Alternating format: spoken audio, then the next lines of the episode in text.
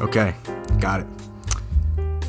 Hey, Sean McCaffrey here with the weekly wrap up, the double W, as I like to call it. Uh, series is tied at one with the World Series to kick off the action here. Uh, Phillies Astros uh, series last night got delayed. The first uh, game that was supposed to be in Philly was delayed. Uh, kind of works in the Phillies' favor. Uh, Astros definitely have more depth than the Phillies.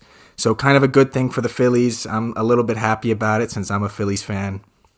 So, works in the favor of the Phillies pitching. Uh, kind of a downside for the Astros. Maybe could even up the series a little bit more. Uh, over the weekend, Phillies actually took the first game. Astros took the second. Uh, it'll be interesting to see how it goes. Definitely, the next few games uh, lean in favor of the Astros with their pitching depth. Uh, but you know, it's in Philly, so we'll hopefully the Philly fans will be able to provide a little help for the home team uh, and give them the extra advantage to even it up. Moving over to the football world, uh, my Philadelphia Eagles, a different Philly team, uh, still undefeated. They moved to seven and zero. They're great. Uh, Hurts leading the MVP race, I'd say. Uh, four touchdown passes, three of those to AJ Brown, who had a great day. So really exciting there for the Eagles. Uh, they're the last undefeated team. A lot of people are putting them number one in the power rankings. Another great team is the Bills, who took down Rodgers on Sunday Night Football. Uh, they did it pretty handily. Uh, the Bills are a great team. I mean, Eagles and Bills, in my opinion, I think are the two best teams in the NFL right now.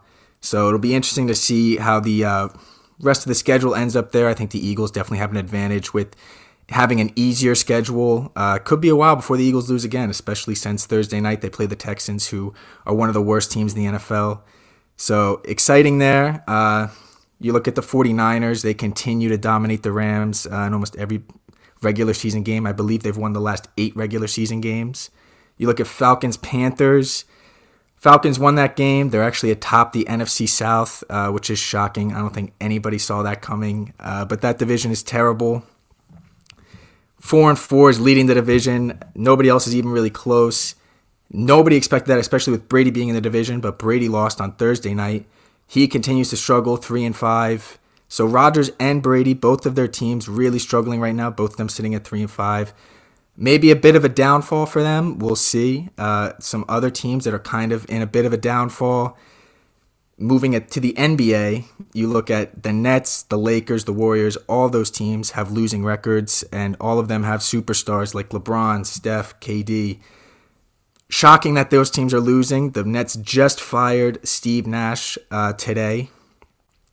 Lakers just got their first win only last week, and the Warriors are continuing to struggle. So, really interesting there that Brady's Brady, Rodgers, KD, LeBron, Steph, these guys who have kind of dominated their leagues for the last 10 years are all struggling now. And not only statistically, but also their teams are struggling. So it'll be interesting to see how they wrap up the season. Maybe it's just early season struggles. There are they are older, but interesting to see how they wrap that up. Uh, looking at the upcoming, uh, Brady, Mahomes playing prime time. Mahomes playing on Sunday Night Football. Brady on Monday Night Football. Really interesting there. Uh, if Brady can get a win, they go to four and five. They're still competitive in the division. Mahomes, if they get a win against the five and two Tennessee Titans, I think they'll assert themselves as the number two best team in the AFC. I think that can kind of be questioned right now with the different weapons they have. Uh, losing Tyreek Hill is still, I think, affecting them a little bit, but we'll see. I think if they go to six and two, uh, it'll be them and the Bills playing in the AFC Championship game. I think that'll be all the proof, at least I need, to see how good they are. And that just about wraps up the weekly wrap up. Thanks for listening.